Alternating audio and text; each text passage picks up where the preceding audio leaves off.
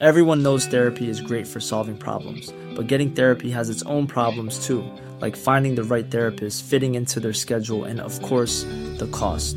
Well, BetterHelp can solve those problems. It's totally online and built around your schedule. It's surprisingly affordable too. Connect with a credentialed therapist by phone, video, or online chat, all from the comfort of your home. Visit betterhelp.com to learn more and save 10% on your first month. That's BetterHelp, H E L P.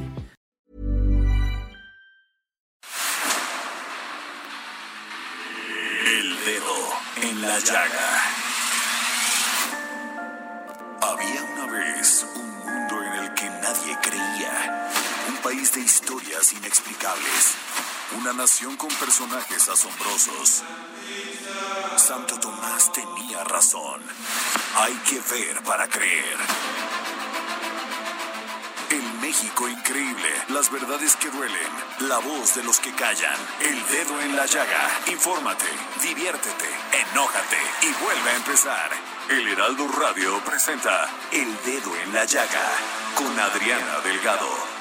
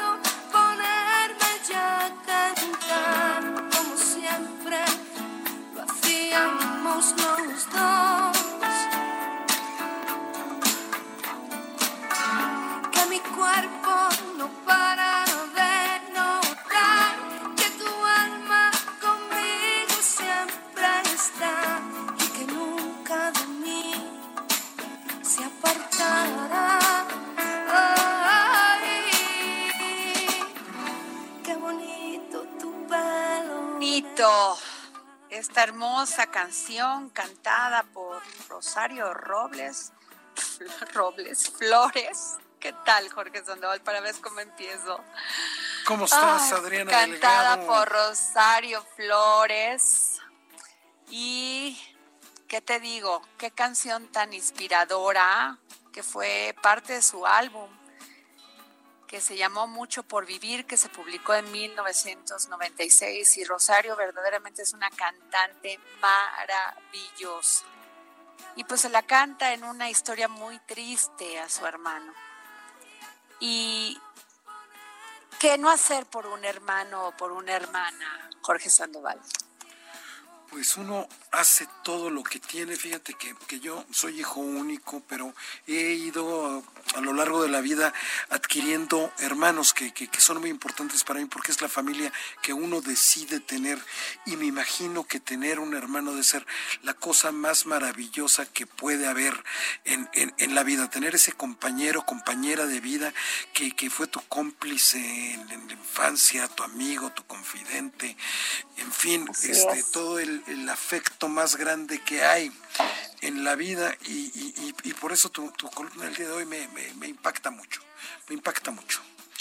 Me- Sí, Jorge, porque es una columna que hice para el día de hoy, que nace del corazón, que nace de la impotencia, que nace de la impunidad, de la que nos enfrentamos todos los días con la insensibilidad. Yo sé que son momentos muy difíciles por esto del coronavirus que tiene puesto todos nuestros ojos en, pues tratar de apoyar y ayudar y que entiendo que los doctores hacen un trabajo espléndido en las instituciones por salvar a la gente que padece de esta de este virus y que pues como no hay cura, no hay vacuna, pues tenemos que esforzarnos todavía más.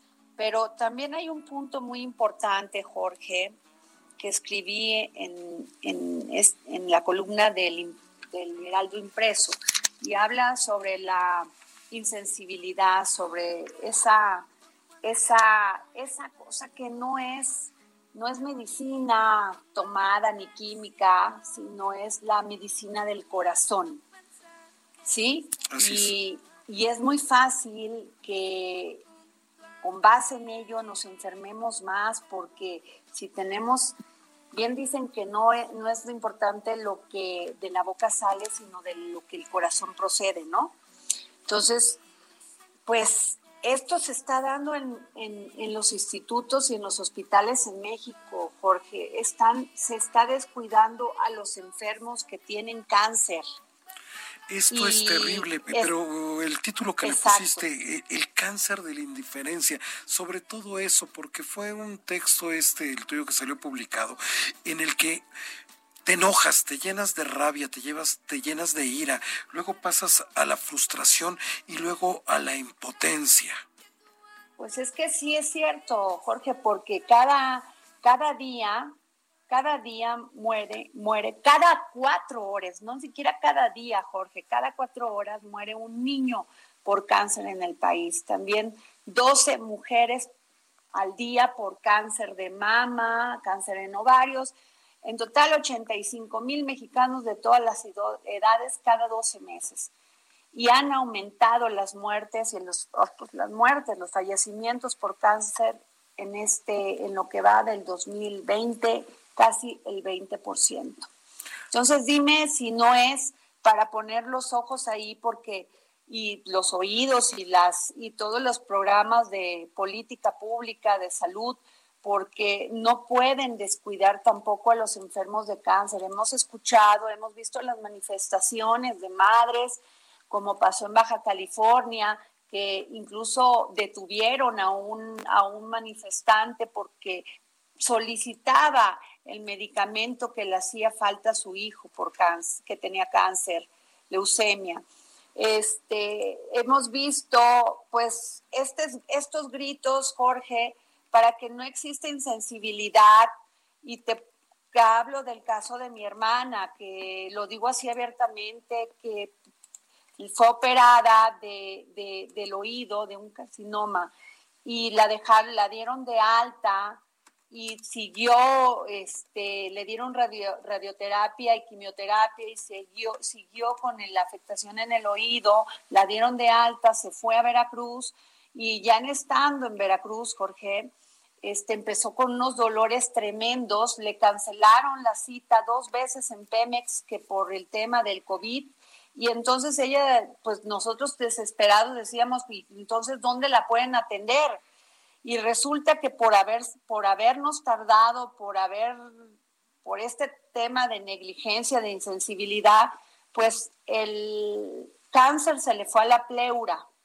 Y es la todavía la hora que quieres hablar con alguien del hospital, o sea, realmente hasta te llenas de tanto coraje para que te den un diagnóstico, para que puedas lo que queremos es trasladar la cancerología y que la puedan atender, pues ya en, el instituto, que además es uno de los institutos más importantes y profesionales y, bueno, impresionantes de, México, el cual, Jorge, pagamos todos los mexicanos. Así es, no es de gratis. Sí me explico, no es de gratis, lo pagamos y, y, y tenemos que suplicar que nos ayuden eh, ver si los doctores están de buen modo o no están de buen modo, si lo quieren hacer, incluso en un esquema de golatría, porque pues estás pidiéndoles y pidiéndoles y pidiéndoles con el corazón en la mano, actúan de una manera terrible y hasta se tardan más, Jorge,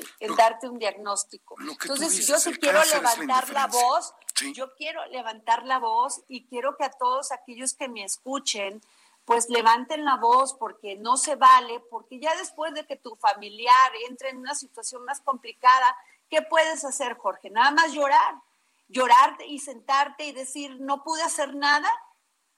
o sea, no quiero quedarme así, Jorge. no quiero sentir eso. No quiero sentir el no haber hecho nada por, por alguien que podía hacerlo.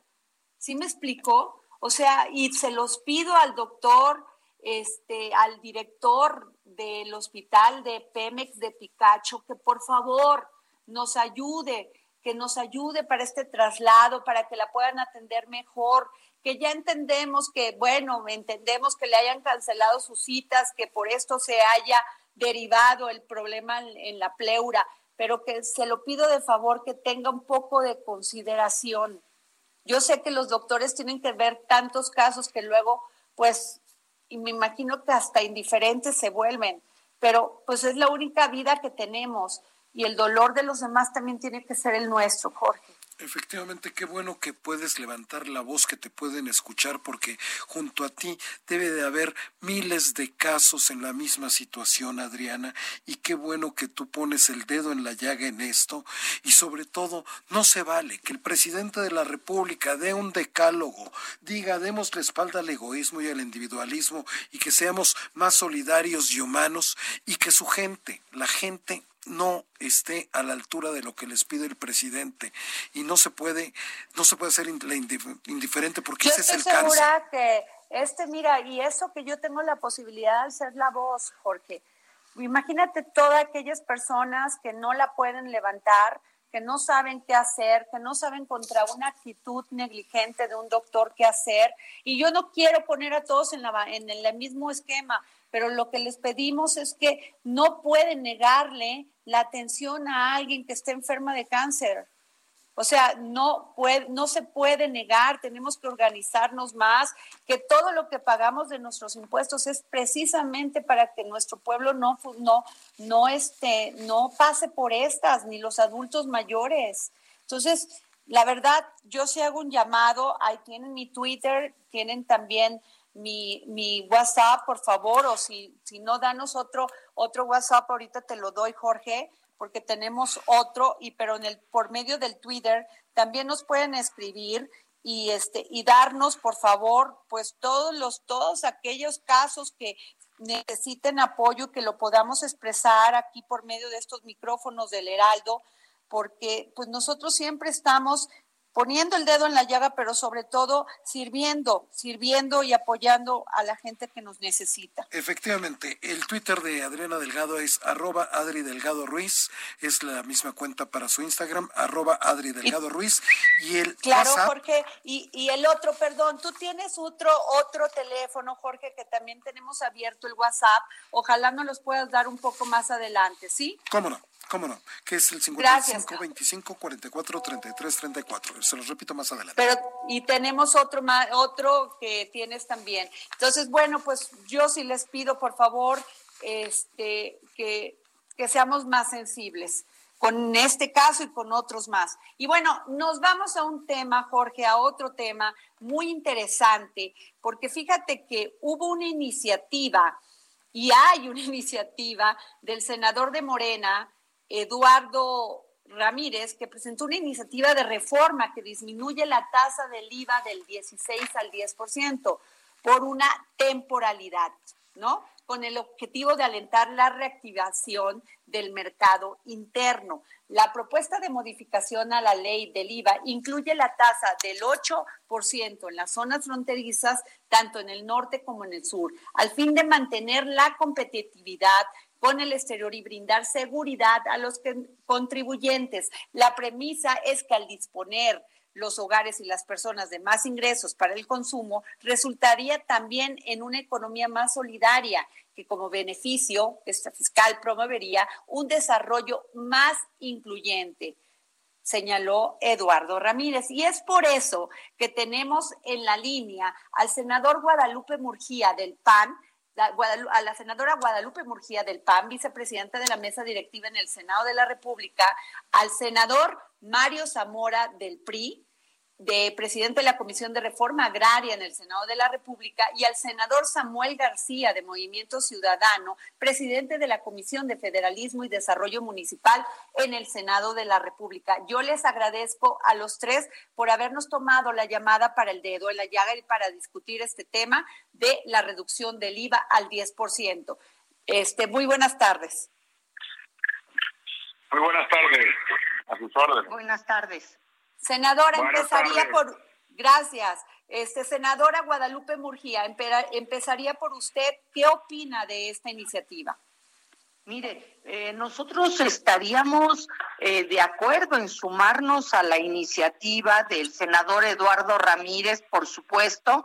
Como grupo parlamentario hemos estado solicitando el que se brinde por parte del gobierno federal apoyos económicos a las personas que han perdido su empleo, eh, a quienes han perdido sus ingresos, a los microempresarios, estas pequeñas empresas familiares que se ven en la necesidad de cerrar porque ya no pueden tener capital para continuar sus operaciones.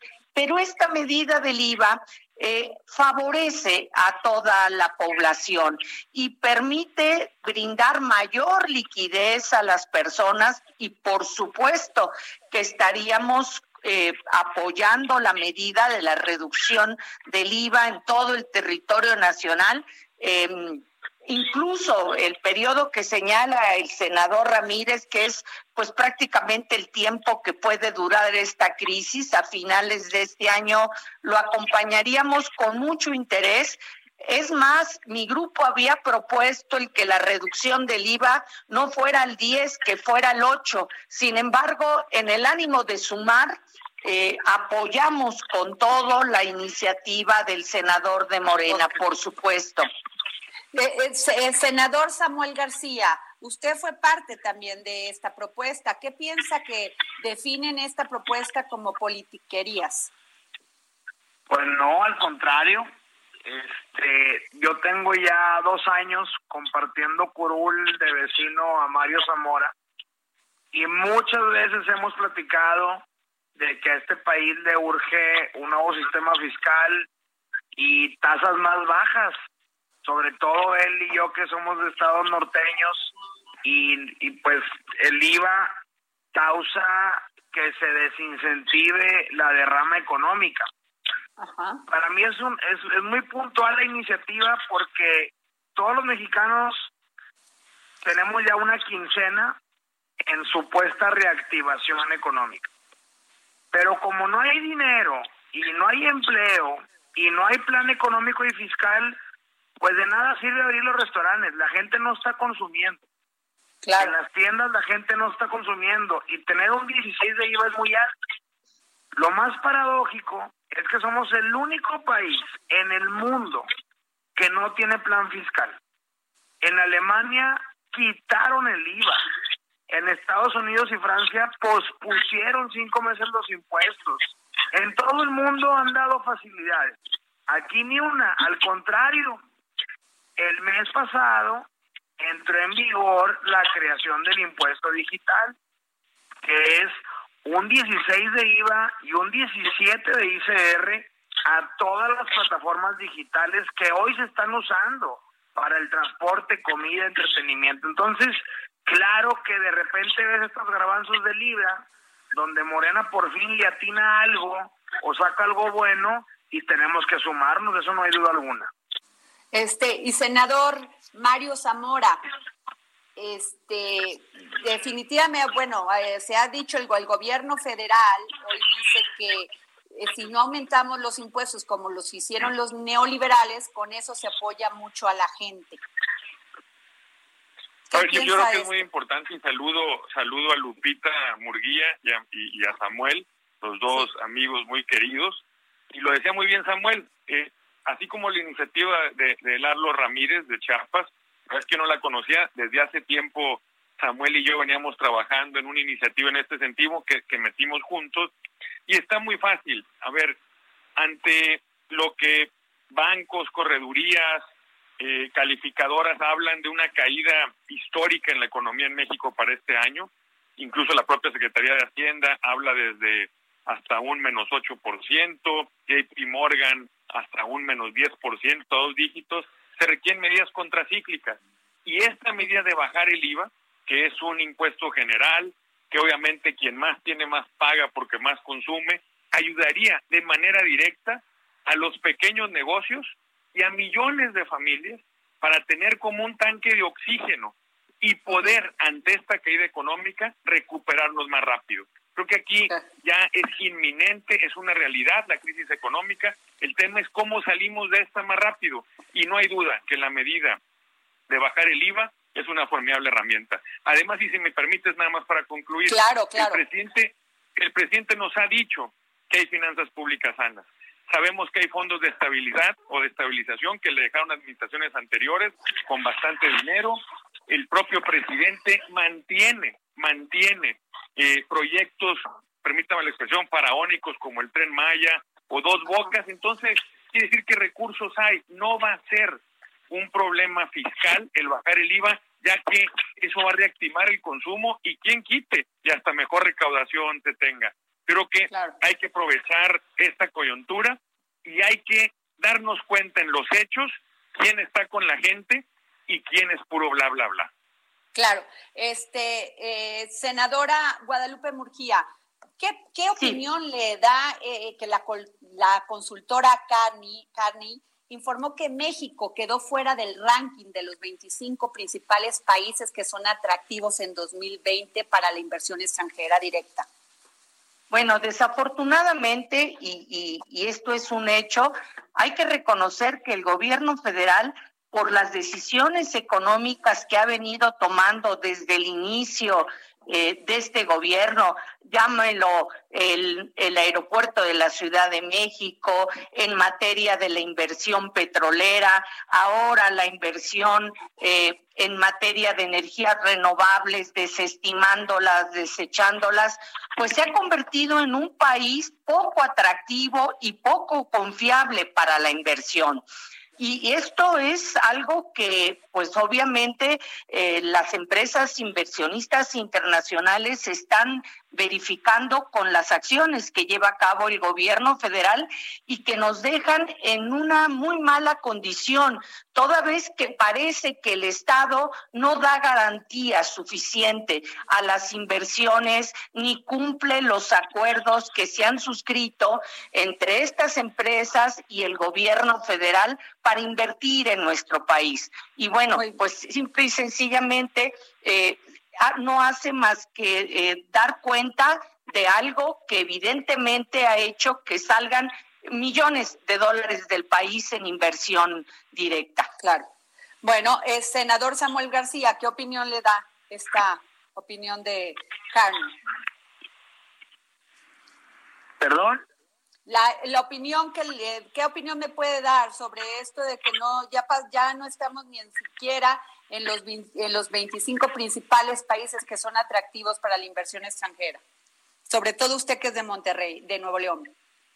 Sí, pues mira, me preocupa mucho que el día de ayer la, el Instituto de Petróleo de Estados Unidos pues ya mandó una misiva a Trump, a Pompeo, para que hablen con el gobierno federal de México porque se están desaplicando completamente el Estado de Derecho sin haber modificado o eliminado la ley y la reforma energética.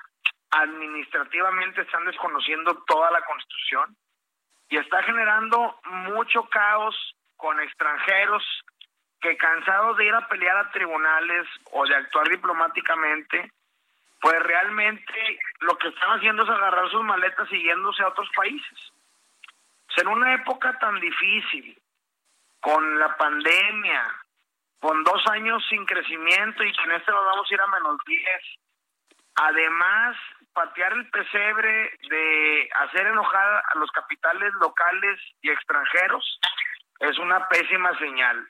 Y desgraciadamente la historia nos ha demostrado que cuando un país pierde la confianza, te tardas de 8 a 10 en recuperarla. Este gobierno desde que eliminó el aeropuerto, las chiflazones en Pemex y CFE, el cambio de políticas públicas que eran benéficas y que eliminaron como estancias, refugios, CONACIT, INADEM, pues es una muestra de que este gobierno le está dando una grave patada a la confianza y eso nos va a afectar a todos los mexicanos. Muchísimas gracias, senador Samuel García. Y nos tenemos que ir a un corte. Le pediría ya nada más para terminar al senador Mario Zamora que se pudiera quedar en la línea. Le agradezco a la senadora Guadalupe Murgía, Samuel García, este, para que nos dé su última opinión. ¿Les parece bien? Y muchas gracias. Muchas gracias, Adriana. Nos vamos a un corte y regresamos.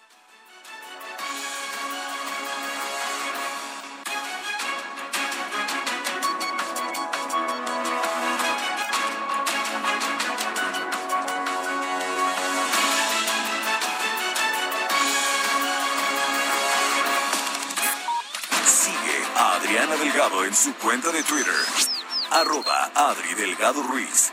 Además, te invitamos a enviar tus opiniones y comentarios en texto o por mensaje de audio a través de WhatsApp al 55 2544 3334.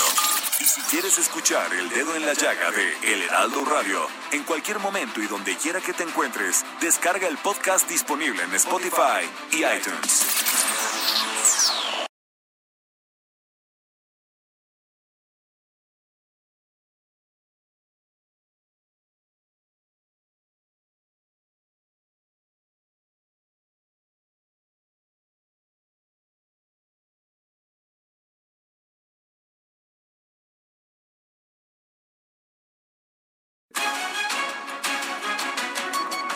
Estamos aquí al dedo en la llaga y tenemos en la línea al senador Mario Zamora, presidente de la Comisión de la Reforma Agraria en el Senado de la República. Y estamos pues eh, este, en este debate, bueno, estuvo con nosotros el senador Samuel García y la senadora Guadalupe Murquía antes del corte y nos faltó su opinión, senador, sobre lo que este pues comentó hoy la esta empresa Carney sobre que México pues ya salió de los 25 puestos de los destinos prioritarios para la inversión extranjera y también pues de decir que el, Banco de México en, en enero y marzo, el reporte más reciente del Banco de México dice que entre enero y marzo los inversionistas se deshicieron de instrumentos de renta fija por 5.525 millones de dólares y se llevaron sus capitales. ¿Qué piensa usted? Es correcto, y como bien lo dijo mi amiga Lupita y Samuel, eh, suscribo sus comentarios, y justo por eso, creo que este es un buen ejemplo desde el Senado, Samuel que es de Movimiento Ciudadano, Lupita que es del PAN, yo que soy del PRI, algunos compañeros de Morena que han hablado, como Lalo Ramírez, que comparte esta idea de bajar el IVA, creo que es un buen momento para demostrar en los hechos quién está con la gente. Es decir, vivimos en una democracia que es una república, se vale que el señor presidente dé sus puntos de vista, pero el poder legislativo no depende del poder ejecutivo.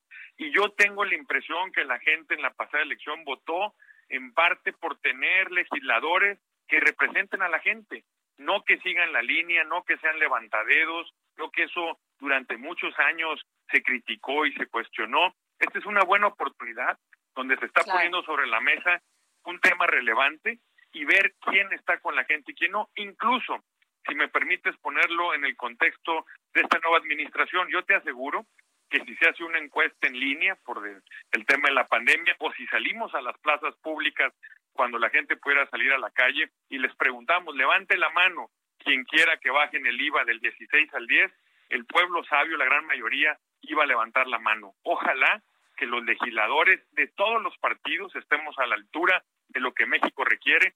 Por todos lados nos están llegando señales. Sin inversión, pues no hay trabajo, se han perdido más de un millón de empleos. Si no hacemos cosas como esta propuesta para reactivar la economía mexicana, a todos nos va a ir muy mal. Y cuando a todos nos va muy mal, quien más sufre es el que menos tiene. Menos rollo y más acción es lo que yo les digo manos a la obra, ahí está la propuesta, ojalá la saquemos adelante. Muchas gracias, senador Mario Zamora, presidente de la Comisión de la Reforma Agraria en el Senado de la República. Muchas gracias por habernos tomado la llamada para el dedo en la llaga. Al contrario, un saludo desde Sinaloa. Hasta luego. Bueno, pues Jorge, ahí está las opiniones de, de tres senadores de diferentes bancadas, ¿no? Como siempre lo hacemos aquí en el dedo en la llaga y en el Heraldo Radio, la opinión de todos sobre un tema y este es muy importante, la reducción del el IVA del 16 al 10% para reactivar la economía. Efectivamente, Adriana, ojalá que se sume la bancada de Morena, que arropen al senador Oscar Ramírez, que no lo dejen solo y que escuche el Ejecutivo Federal, que escuche, que escuche. Solamente que escuche. Pero bueno, Jorge, hoy es día de don Pepe Carreño. El dedo en la llaga por el mundo con José Carreño. Don Pepe, qué gusto saludarlo. Adri, qué placer. Don Jorge, gusto verlo. Saludarlo, don este don Pepe, pues que los libros que vienen en esta campaña que cada día se pone más uy, caliente allá en Estados Unidos y que van a sacar un libro sobre Ivanka, ¿no? Pues, y sobre quién más, a ver, cuénteme. Mire, vamos a ver. Hay, por lo pronto hay tres libros ya en, uh, casi en disposición de publicarse. Y digo casi porque uno de ellos, el, escrito por John Bolton, que fue consejero de Seguridad Nacional de del presidente Trump entre 2018 y 2019 está sujeto en alguna medida a la aprobación de la Casa Blanca, porque dice Trump o dicen sus asesores que revela temas que son delicados y de seguridad nacional. Trump nunca ha sido amigo de permitir que se hable sobre lo que él hace, lo que él dice, cómo lo hace, cómo lo dice. No lo, no lo era como empresario y ahora mucho menos como presidente. Bolton es un hombre conocido en Washington al margen de ser un conservador o derechista, un halcón, si se le quiere decir de esa manera, es un hombre que se pasa, que se pasa la vida tomando notas. muy, uh, toma notas muy, muy acucioso y como consejero de Seguridad Nacional esto quiere decir que tomó notas de muchas de las acciones, de muchos de los señalamientos, de las afirmaciones privadas de Trump y de las juntas en temas, vamos a decir, delicados de seguridad nacional en las que participó. Algunas de las cosas, evidentemente, puede que efectivamente sean ah, pues delicadísimas, reservadísimas en términos de la política exterior de Estados Unidos y su consecuencia en el mundo, y otras simplemente serían revelatorias de la conducta, de la forma de ser y de hacer de Trump, muy específicamente en términos, por ejemplo, de la manera en que se afirma presionó al gobierno de Ucrania para obligarlo a hacer investigaciones en, torno a la en torno a Hunter, Biden, que es el hijo del presidente Joseph Biden. Claro, pero que, no le funcionó a los demócratas, ¿eh, don Pepe? Porque lo querían usar como, como campaña y paz, se les revirtió todo. Así es, pero, eh, pero de todas maneras el libro como tal pues lo más probable, además Bolton es un hombre que está enojado con Trump por la forma en que lo trataron, por la forma en que, tuvo que dejar el puesto. Eh, Trump dice que lo despidió, Bolton dice que renunció, pero eso es aparte. las revelaciones del libro, evidentemente, vendrían simplemente a reconfirmar muchos de los señalamientos que han hecho antes ya otros uh, ex colaboradores de Trump sobre su falta de calidad humana, sobre su falta de empatía y también sobre su falta de conocimiento para gobernar. Claro. la manera en que lo hace. Entonces, este libro teóricamente está para salir el próximo martes 23 wow, qué de junio, pero todavía está sujeto a acciones judiciales, a, a reclamos, etcétera. Así que falta ver si aquellos que compramos el libro por adelantado lo recibiremos o no. Ahora, estamos, estamos en plena campaña electoral y esto quiere decir que de todas maneras va a ser un tema que va a seguir muy, muy caliente en, en, el, en el, digamos, en los próximos meses. Ahora, al margen de eso, sale otro libro, se espera otro libro, uno que es escrito por Mary Trump, una sobrina del presidente Trump, hija de su hermano mayor Fred, Y el libro, eh, la señora Trump es, un, es una psicóloga clínica. Y el libro tiene un título más que sugerente. Se llama Demasiado y nunca suficiente. Cómo mi familia creó al hombre más peligroso del mundo. Ay, Dios mío, qué duro. Es, el, el, título es brutal. Ay, es y de acuerdo como, con los reportes.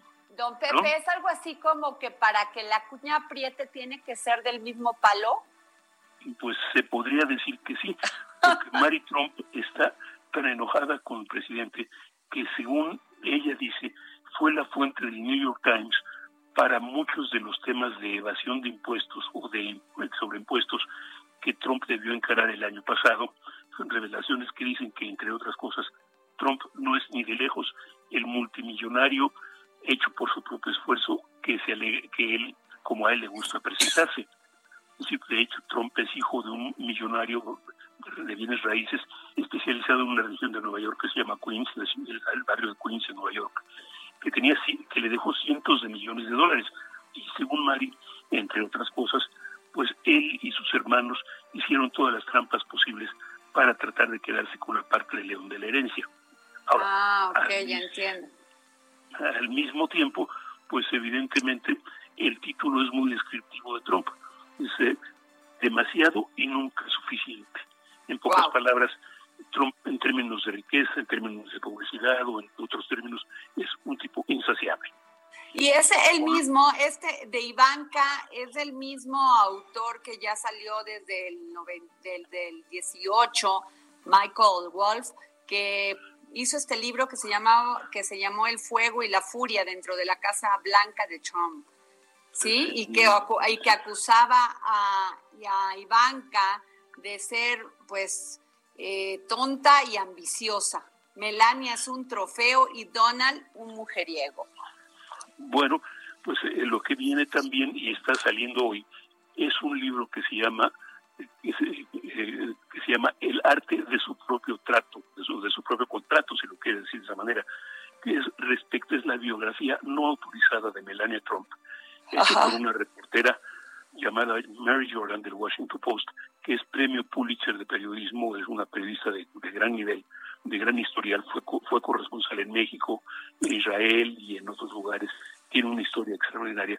Y ella hizo un reportaje sobre, sobre Melania Trump y decide, para abrir boca, que uno, que la razón por la que Melania no llegó a la Casa Blanca con Trump en ese momento, que se rehusó a llegar a, a ir a vivir a Washington durante meses, fue no tanto por la razón proclamada de tratar de obtener, eh, de asegurar la, mejor manera de que su hijo Baron terminara la escuela en paz en Nueva York, sino en realidad, primero, para asegurar un nuevo contrato prenupcial, porque dice que el contrato prenupcial firmado inicialmente entre Melania, Melania y, y, y Donald no fue exactamente generoso hacia Melania.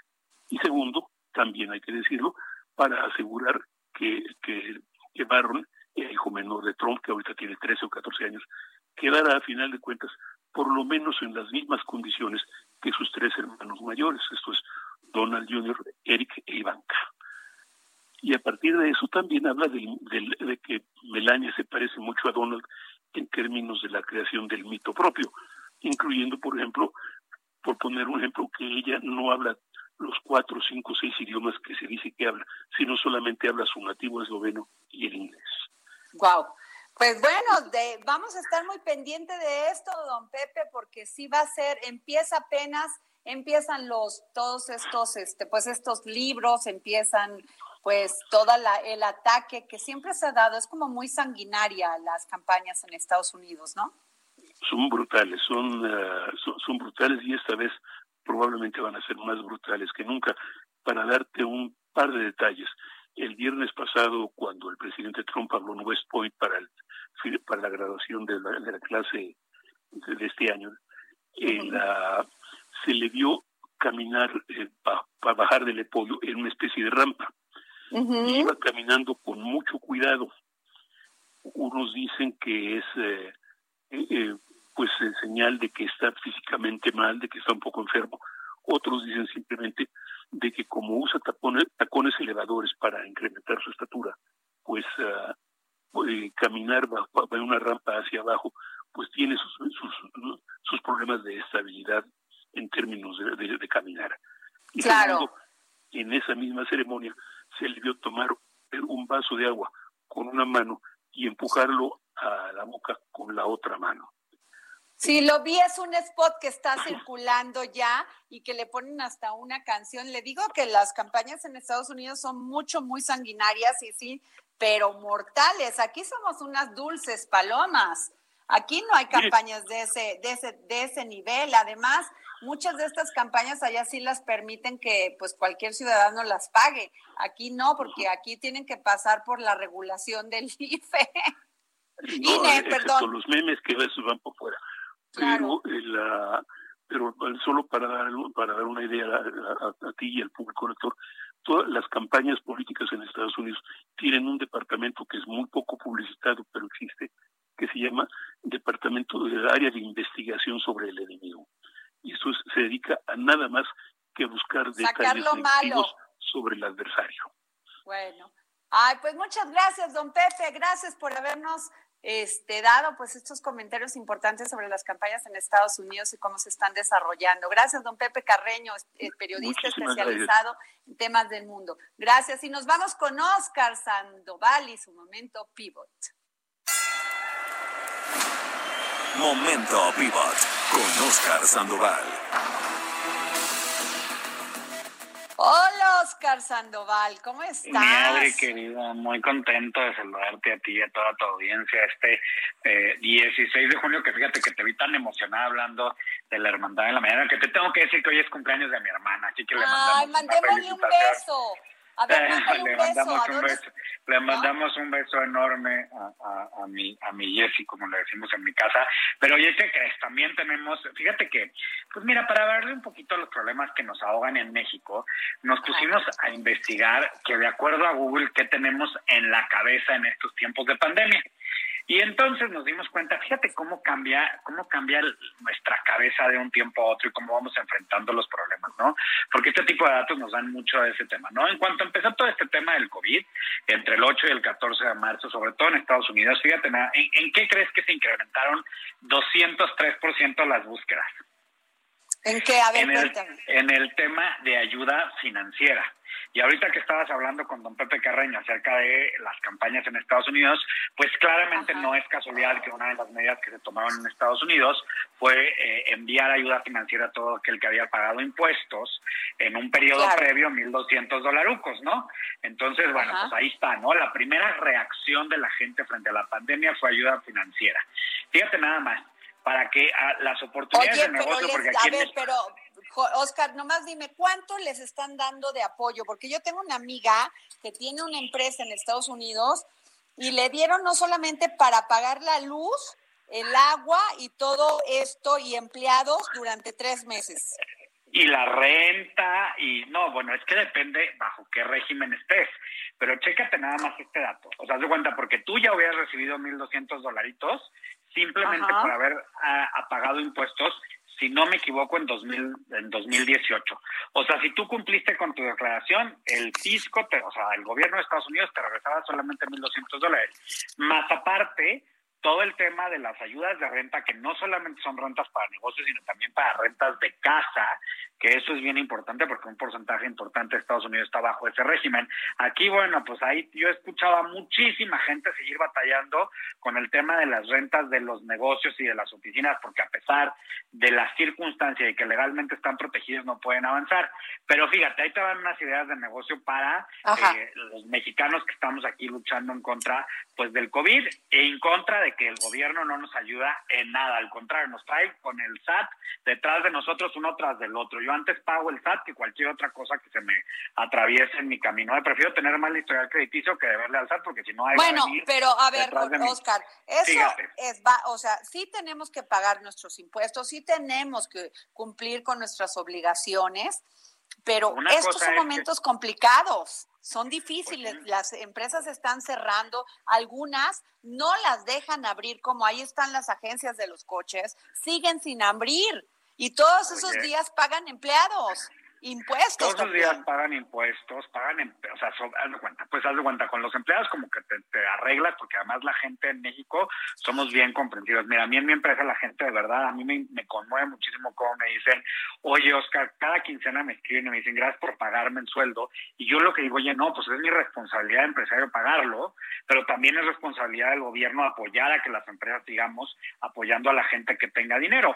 Y fíjate nada más, en- dentro de estos mismos datos, 6 de cada 10, o 61% de las búsquedas eh, eh, en el principio de la pandemia era cómo invertir, es decir, la gente buscando qué hacer con su dinero, con sus ahorros, con el dinero que tiene. Y aquí, mi querida Aldi, estamos discutiendo acerca de cómo usamos el dinero de las afores, por ejemplo, ¿no? Que son nuestros ahorros. Entonces, en lugar de invertir, estamos viendo cómo nos gastamos lo poco que tenemos ahorrado, muy promovido también por el gobierno. Entonces, pues nos cierran las agencias de los coches, quieren que nos gastemos nuestros ahorros, no nos apoyan en temas de impuestos. A mí, la verdad, me saca mucho onda, pero te voy a decir qué hago yo me sigo trabajando porque, ¿qué crees? Yo no puedo esperar a que el gobierno decida por mí y entonces sonrientito me pongo a trabajar desde mi casa, desde mi oficina, desde donde puedo, ahí le voy dando. Y ahora que Sí, Oscar, eh, pero, pero déjame decirte una cosa, Oscar. Dime, dime. Tú sí puedes porque tú tienes otro, otro, otro diferente, Otro o sea, eres consultor, eres analista, pero hay gente que tiene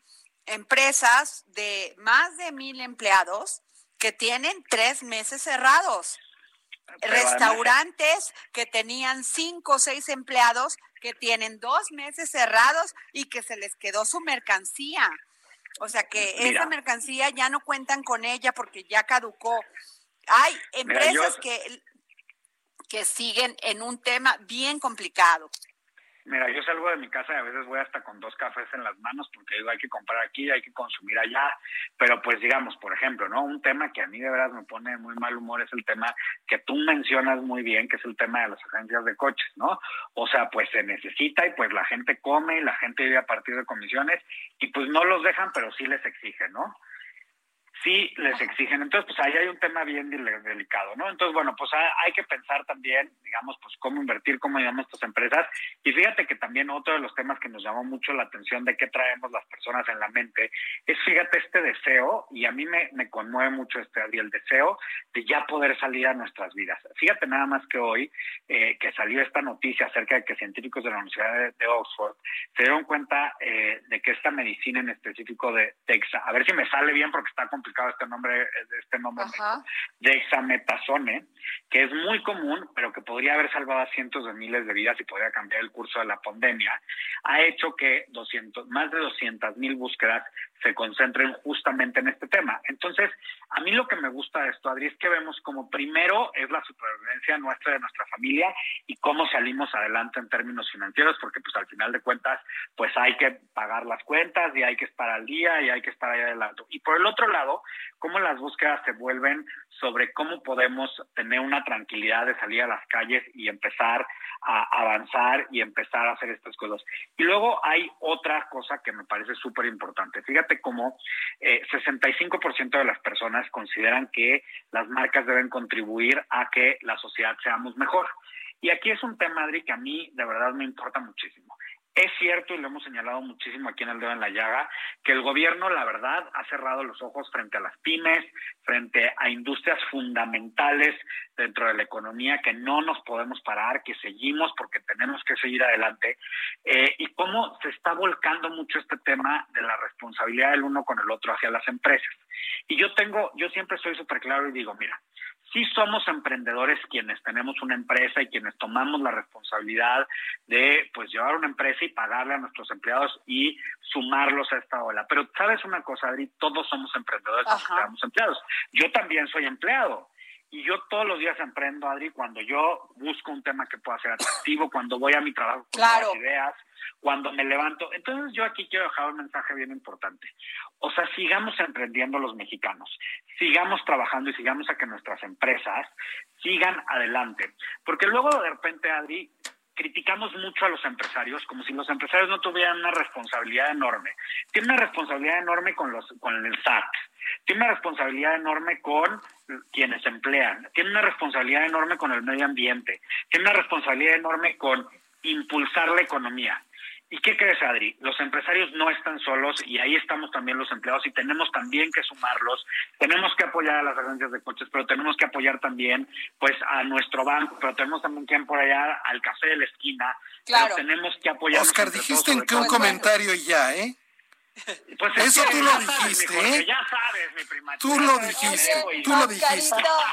Nos va, nos va a ganar la guillotina. Pues, pero- antes de eso, yo quisiera el decir- martes o el jueves para la para los sustos de la semana, ¿no? Eso. Y a ver, este Jorge Sandoval. Pues yo les quiero dar eh, nuestro número de WhatsApp que tenemos a su disposición, que es el 55 25 02 21 04. Se lo repito. ¿Lo puedes volver a repetir? Por supuesto. Si quiere usted de- darle comentarios a Adriana Delgado en mensaje de voz, de texto y comentar el texto que hoy pues salió publicado en el Heraldo, ¿dónde más? En el Heraldo de México. Y los en su versión comentarios de impresa, Óscar Sandoval Y los también. comentarios sobre... Eh, Oscar, vamos a dejarlo para el último. Eh, los comentarios sobre el tema de que baje el IVA al 10%, que estuvieron aquí tres senadores, y también sobre los libros que vienen sobre Donald Trump, que dijo el maestro Carreño, y también, por supuesto, si quiere, sobre Oscar Sandoval, marque por favor al 55 25 02 21 04. Y ya nos vamos, Adriana Delgado. Gracias, Oscar Sandoval. Gracias por tus comentarios. Nos vemos mañana. Bye, bye. Hasta luego.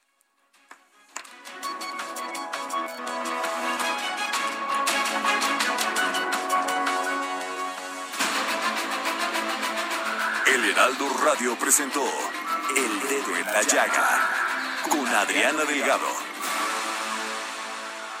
Heraldo Radio. Planning for your next trip?